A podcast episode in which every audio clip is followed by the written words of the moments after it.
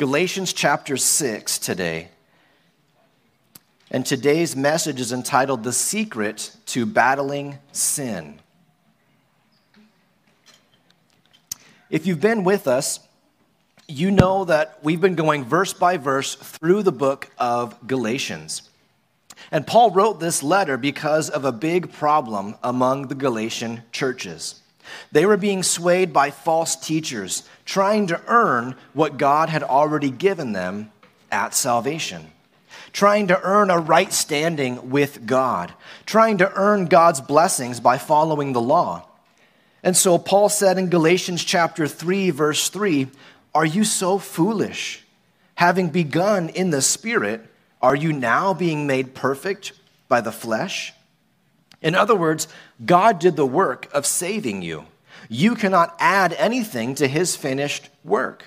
It's just grace plus nothing equals salvation and obedience. Any good works that we do, any obedience that we have, any sacrifices that we make, they are not prerequisites of our salvation, but they're the result of our salvation. The result of the Holy Spirit working in us and through us. Now, as we get towards the end of Paul's letter to the Galatians, he gives us some very practical commands. Last week, we read in Galatians chapter 5, verse 16, Paul said, I say then, walk in the Spirit, and you shall not fulfill the lust of the flesh.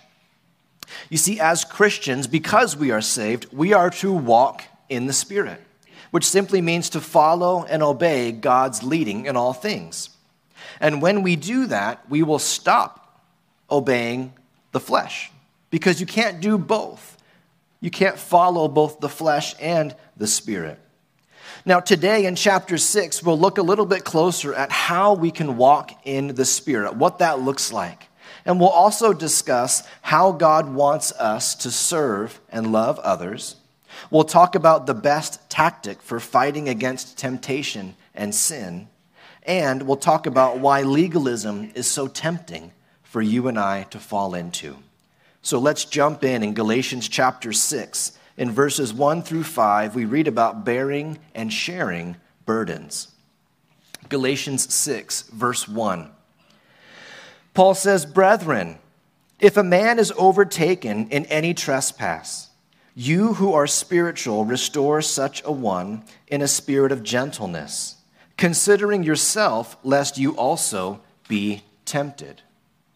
Now, to be overtaken in sin is, is not the person who willfully pursues and desires sin, but it's somebody who has stumbled. They're faltering in their walk. It's a Christian who has, for whatever reason, fallen into sin. It's the place that Paul described himself in Romans chapter 7, verse 19 in the New Living Translation. Paul says, I want to do what is good or right, but I don't. I don't want to do what is wrong or sinful, but I do it anyway. He felt stuck, overtaken in sin.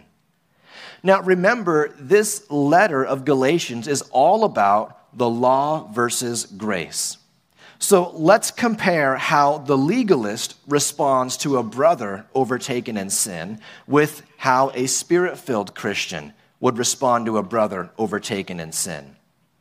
You see, the legalist would focus on the sin, on the problem. You crossed the line. The spirit led would focus on the Savior, focusing on the solution. The legalist would say, I'm glad I'm not overtaken like you are the spirit led would say, Let me help you get back on track. The legalist would say, Your failure makes me look better because I didn't break the rules like you did. The spirit led would say, Let me help you be restored in Christ. The legalist would say, It's a good thing that I'm more spiritual than you. The spirit led would say, It could just as well be me. Nobody is immune to temptation or sin except Jesus. The legalist would say, Let me give you some laws and rules that you can follow so you can try harder and not mess up next time. The spirit led would say, You can't fix it, but Jesus can. And so pray to Jesus for both the desire and the power to repent. Well, church, I don't know about you, but I know which friend I would like when I'm the one overtaken in sin. Paul exhorts you and I to be spirit led when we help others out of their sin, and the goal is to restore them, to restore them, to help them once again stand in God's grace and walk in his spirit. Look with me at verse 2. It says, Bear one another's burdens, and so fulfill the law of Christ. What's the law of Christ? Well, Paul told us last week in Galatians 5 14. He said, For all the law is fulfilled in one word, even in this you shall love your neighbor as yourself. In the Bible, your first fill in the blank on your note sheet, in the Bible, love is not an emotion, it's not a feeling, it's a choice and action. Love is a choice and action.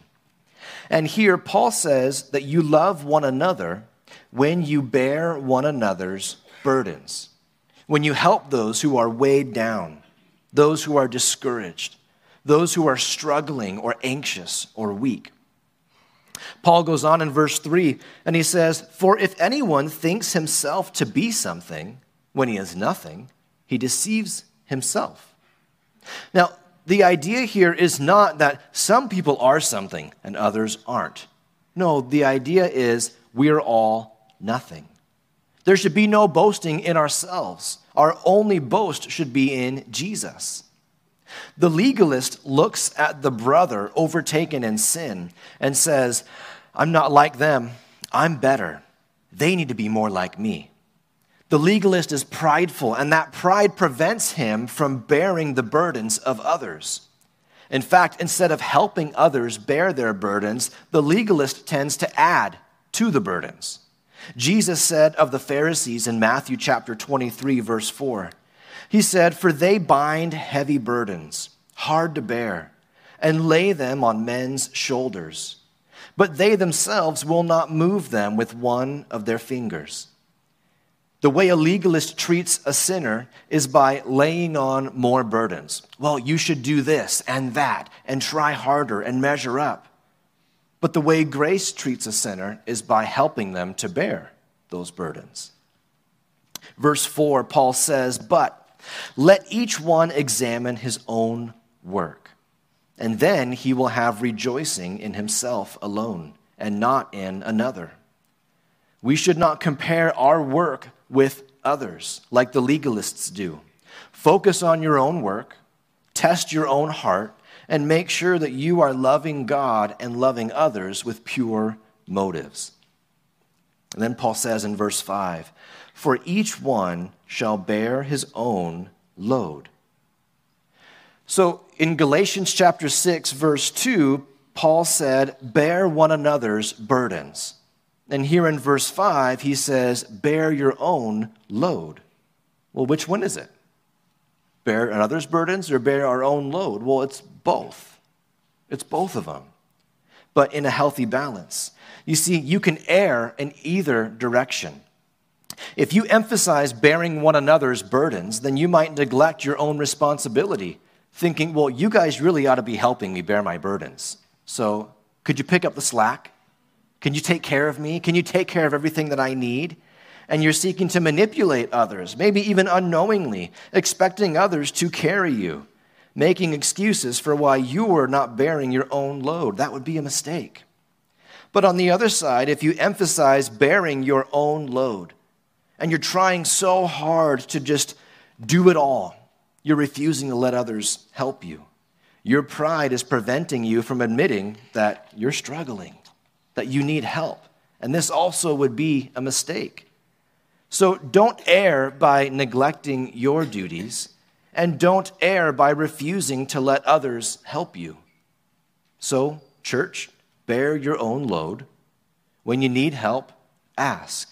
When you see a struggling brother or sister, serve, help them, and you will fulfill the law of Christ. Now, in verses 6 through 10, we read about how you reap what you sow. verse 6, Paul says, Let him who is taught the word share in all good things with him who teaches. Excuse me. In the context of loving one another, Paul gives a very specific application. Paul says that it's God's desire for the local church to support its pastors and teachers. And so, on behalf of all of our paid staff, we just want to say thank you for being a church that gives as the Lord leads. I'm so blessed to get a paycheck that allows me the time and energy to prepare these messages each week. I'm so blessed that we don't have to pass an offering plate around each Sunday, but we just have a box in the back. And the Lord leads, and the Lord provides, and the Lord is taking care of the church facility and the church staff needs. Praise the Lord. So thank you for being a church that shares all good things with him who teaches. Keep it up. Now, verse 7, Paul says, Do not be deceived. God is not mocked. For whatever a man sows, that he will also reap. For he who sows to his flesh will of the flesh reap corruption. But he who sows to the Spirit will of the Spirit reap everlasting life. Now, in the context of this passage, Paul's still talking about the church providing for the pastor. And so he's emphasizing that you harvest what you plant. So give your time, give your money, give your energy to spiritual things. Don't waste it all on earthly things. But these two verses also have a much broader application of how to grow spiritually. In life, if you plant corn, guess what? You're not going to get watermelon. That's not how it works. We all know that. And so I ask you, what kind of seed are you planting in your heart? What are you watching on TV? What are you listening to on radio or podcast? What are you scrolling on your phone? What kind of thoughts do you entertain? You've heard it said that you are what you eat. The input affects the output. Well, what you abide in determines what kind of fruit you bear. And that's your next fill in the blank.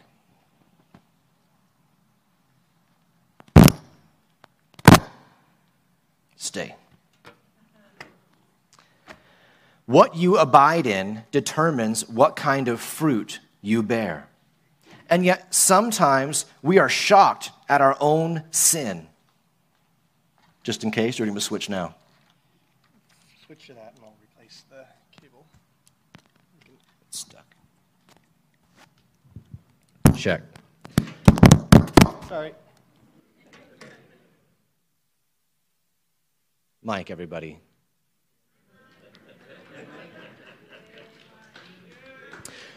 All right, we're going old school. So sometimes we're shocked at our own sin. We ask, where did that outburst of wrath come from? Where did that lustful thought originate? Why can't I stop gossiping? Well, perhaps you've been planting of the flesh. So why are you surprised that you're harvesting of the flesh? Notice that verse 7 starts with do not be deceived. Why would it say that? Well, it's because we sometimes are deceived. It's easy to deceive ourselves. We think that what we watch on TV, it's no big deal. It's not like we're doing the sin, we're just being entertained, we might say. Well, Paul says, don't be deceived. God is not mocked. You will harvest what you plant. This passage gives us the secret for battling sin. Your next fill in the blank on your note sheet. Here's the secret starve the flesh, feed the spirit. Starve the flesh, feed the spirit. The Bible says that there is a constant war going on inside of every Christian the battle of the flesh versus the spirit. Even as Christians headed for heaven, we still battle our flesh until we get there. Every day, we're choosing either to feed our flesh or our spirit. The more we feast on this world, the more that we serve ourselves, the stronger our flesh gets, the weaker our spirit gets. Our flesh wins that daily battle because it's well fed and stronger than our spirit. On the other hand, the more we feast on God's word, the more we pray and serve, worship, and enjoy godly fellowship, the stronger our spirit gets, the weaker our flesh gets. It becomes easier and easier to ignore the flesh, to turn away from temptation. It's easier to walk in the Spirit because we've been sowing to the Spirit. And so, church, which one are you feeding? The flesh or the Spirit? In many ways, sin is just the external symptom of a heart problem. Sin is the bad fruit that we harvest when we plant of the flesh. So, do you want to sin less? Do you want to find victory? Don't fight the symptom, your external sin. Fight the source, your heart. Stop giving your flesh what it wants. Don't let your flesh be your master. In this battle against sin, there are two mistakes that we need to avoid. Mistake number one focus on your fruit rather than your vine. That's a mistake. Don't focus on your fruit because your roots determine your fruits. Don't try to stop sinning by trying harder, it won't work. Instead, look for ways to deny your flesh and feed your spirit. Pull your roots out of the world and plant yourself in God's word.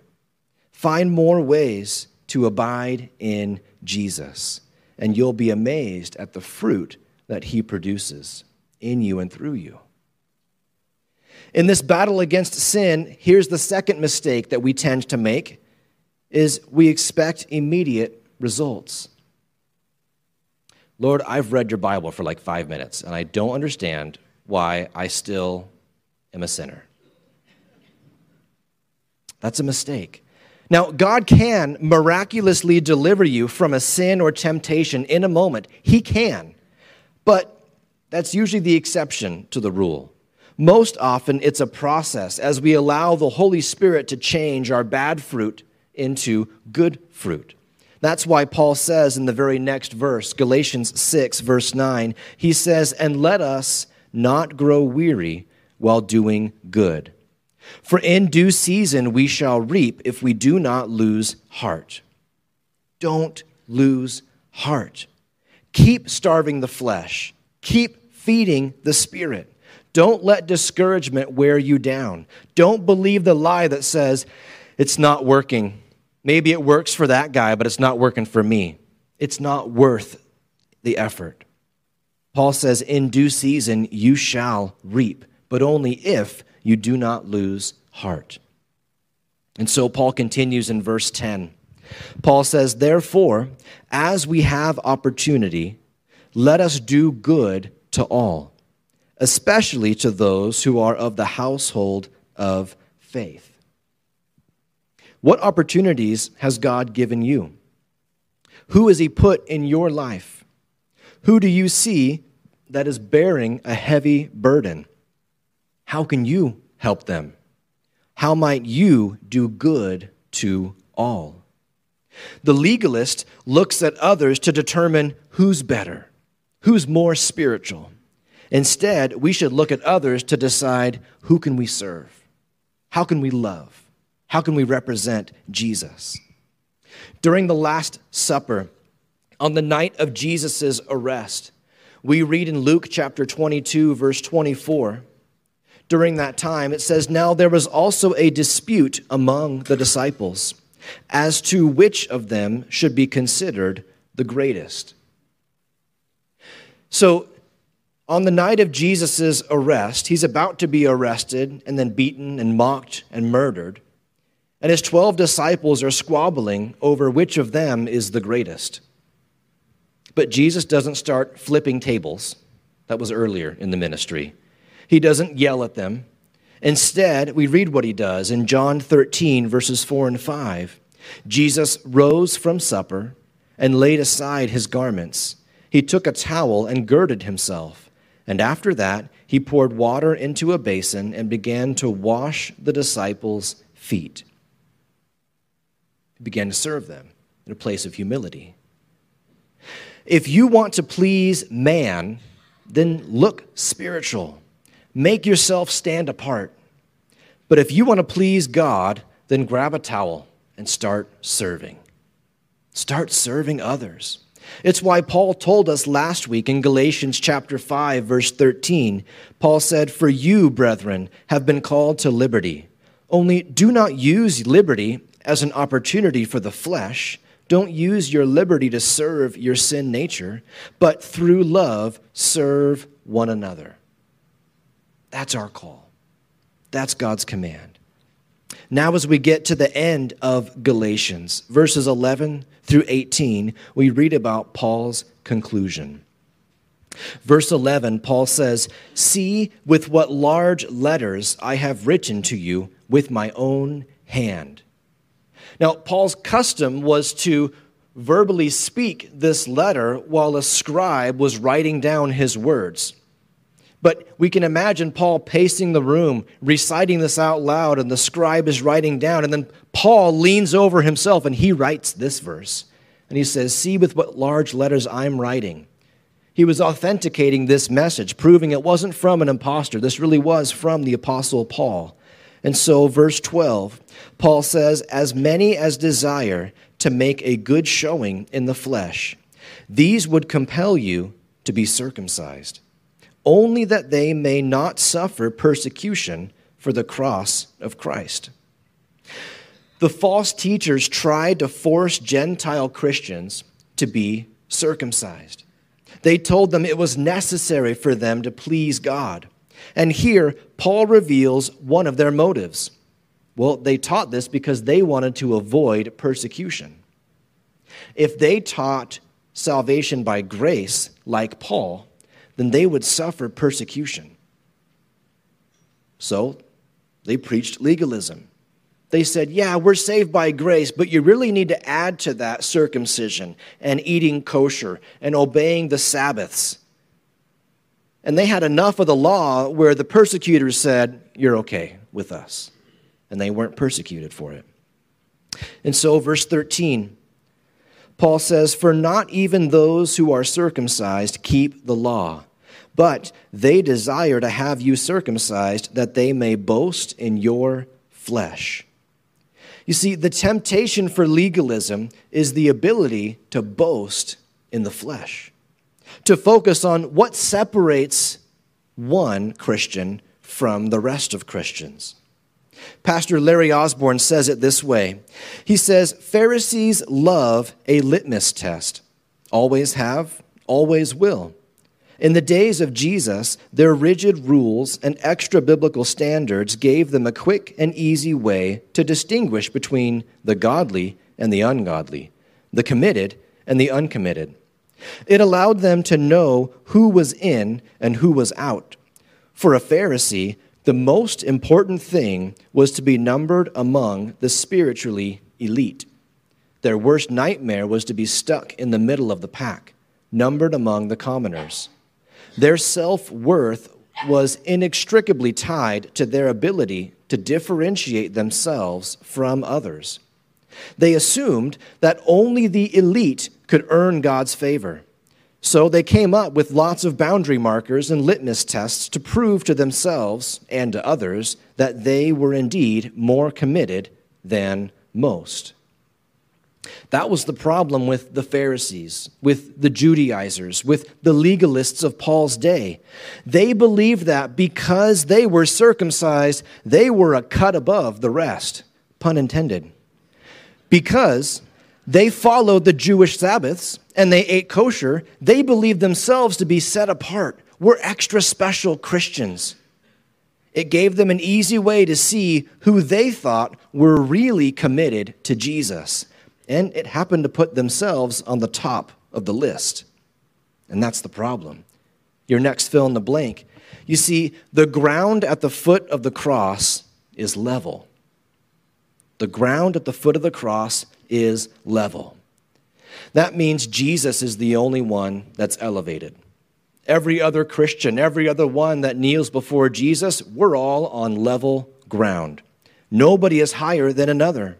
No individual Christian is more holy than another because we're all sinners. We're all saved by grace through faith, and we were all declared righteous by Jesus' work, not by our sacrifice, not by our obedience, not by us trying hard. No Christian should be lifted up. No Christian should be put on a pedestal. No Christian should be praised. The only one who should be praised is Jesus. The word on the street is if you really want to be committed to Christ, then you'll go to Bible college. You'll become a pastor or a missionary or a worship leader. But I don't see that in Scripture. The word in the Bible is if you want to be a really committed Christian, love God and love others. That's it. That's it.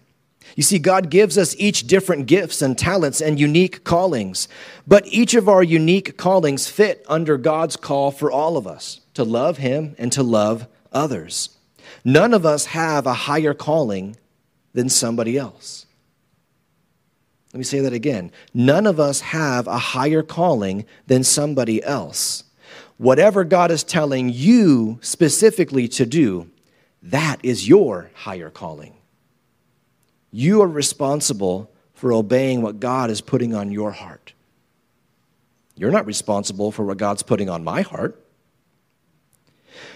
You should never boast or take pride in your obedience to Him, nor in your sacrifices for Him, nor compare your obedience with that of other Christians. You'll end up self glorified or self condemned, puffed up or beaten up. Your boast should be in Christ alone. And that is Paul's next point. Look at verse 14. Paul says in Galatians 6:14, "But God forbid that I should boast except in the cross of our Lord Jesus Christ, by whom the world has been crucified to me, and I to the world." Jesus is our boast. Do you want to take pride in something? Don't let it be in something you have done but let it be in what Jesus has done both for you and in you. Notice that Paul specifically says he will glory in the cross. In the cross. Take a moment and just try to forget that we have been surrounded by the cross as being a good thing, saved by the cross. Imagine you're living in the Roman Empire. You don't even like to use the word cross because it's such a horrible way to die. Crucifixion it was excruciating, slow, humiliating death. And yet, Paul says he glories in the cross. By doing so, Paul is not only emphasizing Jesus' sacrifice by going to the cross for us, but Paul is also emphasizing his own sin, his own desperate need for Jesus to do the unthinkable, to go to the cross on his behalf. The legalist would say, I'm pretty good. Look at all my sacrifices. But Paul says, I'm a sinner. Look at Jesus' sacrifice. And so Paul continues in verse 15. Paul says, For in Christ Jesus, neither circumcision nor uncircumcision avails anything. Following the law can't help you because none of us measure up. But, Paul says, a new creation. And as many as walk according to this rule, peace and mercy be upon them and upon the Israel of God. If you are a Christian, if you've put your faith in Jesus, then you are a new creation in Him. You cannot add to that newness by your works of the flesh. The flesh is the old you. Your works no longer define who you are. It's Jesus' work that defines who you are. You're a new creation, you are righteous in Him. Now, my wife loves to garden, and she starts all of her plants as little seeds. Some grow really fast, others take a much slower approach. Some bear lots of fruit, others only a little. But she loves all of her plants. She treasures each of them, they're hers. And this is a great picture of us in Christ. Some of us bear lots of fruit. Some of us bear little fruit. Some of us grow faster than others. And it's at this point that Satan wants you to ask, What makes me better than others? What is it that separates me from other Christians? What is one or two things that I'm really good at that others aren't so good at? Why am I spiritually taller, faster, or more fruitful than others? Why am I more deserving of God's favor? Each of those questions are rooted in one thing pride. Don't take any credit for what God has done in you or through you. Don't take credit for how fast you grow or how much fruit you see. You're simply a new creation in Jesus. Jesus wants you to ask, What's next? What's next? Okay, Lord, I see what you've done in my life. Praise you. You've done that. But what's next? What are you telling me to do now?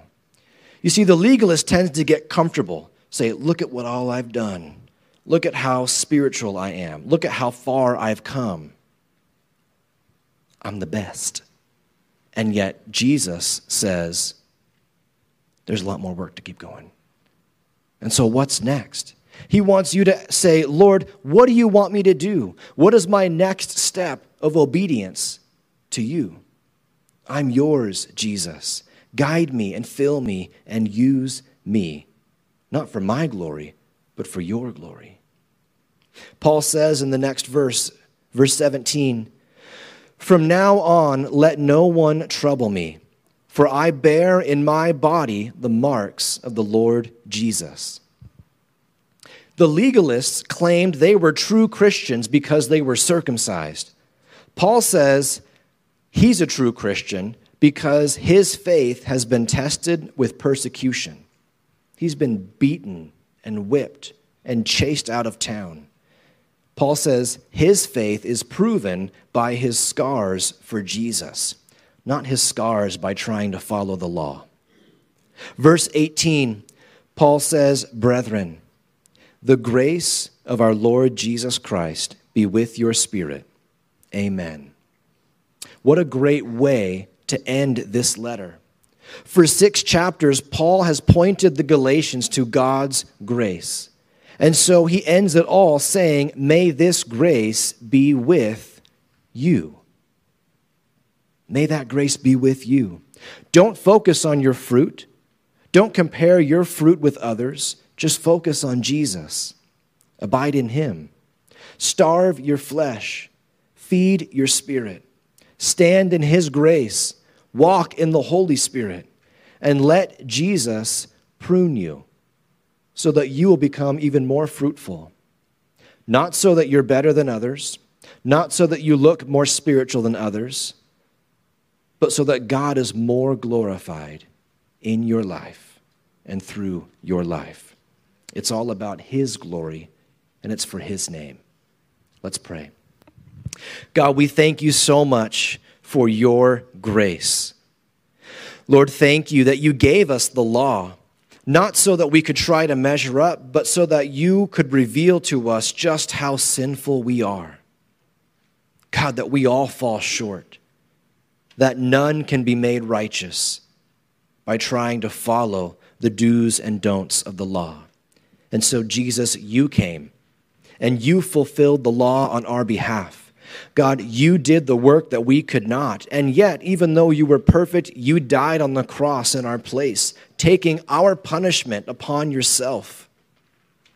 And then you rose from the dead. Lord, thank you for doing what we could not. Thank you for creating a way for us to be saved by entering in to the holiest of all through you, by your blood, Jesus. And because you gave the sacrifice, we don't have to sacrifice. Lord, because you measured up, we don't have to measure up. We simply get to follow in on your tail by your grace and have a relationship with God. We are saved from punishment in hell and given eternal life in heaven because of your grace. And so, Lord, would you help us to stand in that grace? To recognize that if we've put our faith in you, Jesus, then nothing can touch our position in you. We've been declared righteous, we've been declared holy by you. And Lord, because we are saved, would you help us to walk in your spirit? Would you help us to constantly ask that question Lord, what's next? God, how can I starve my flesh and feed my spirit so that your name can be more glorified, so that my life can be more about you, Jesus? Lord, would you take us as we are, change us into more like you? And God, would you expand your kingdom? In Jesus' name we pray. Amen.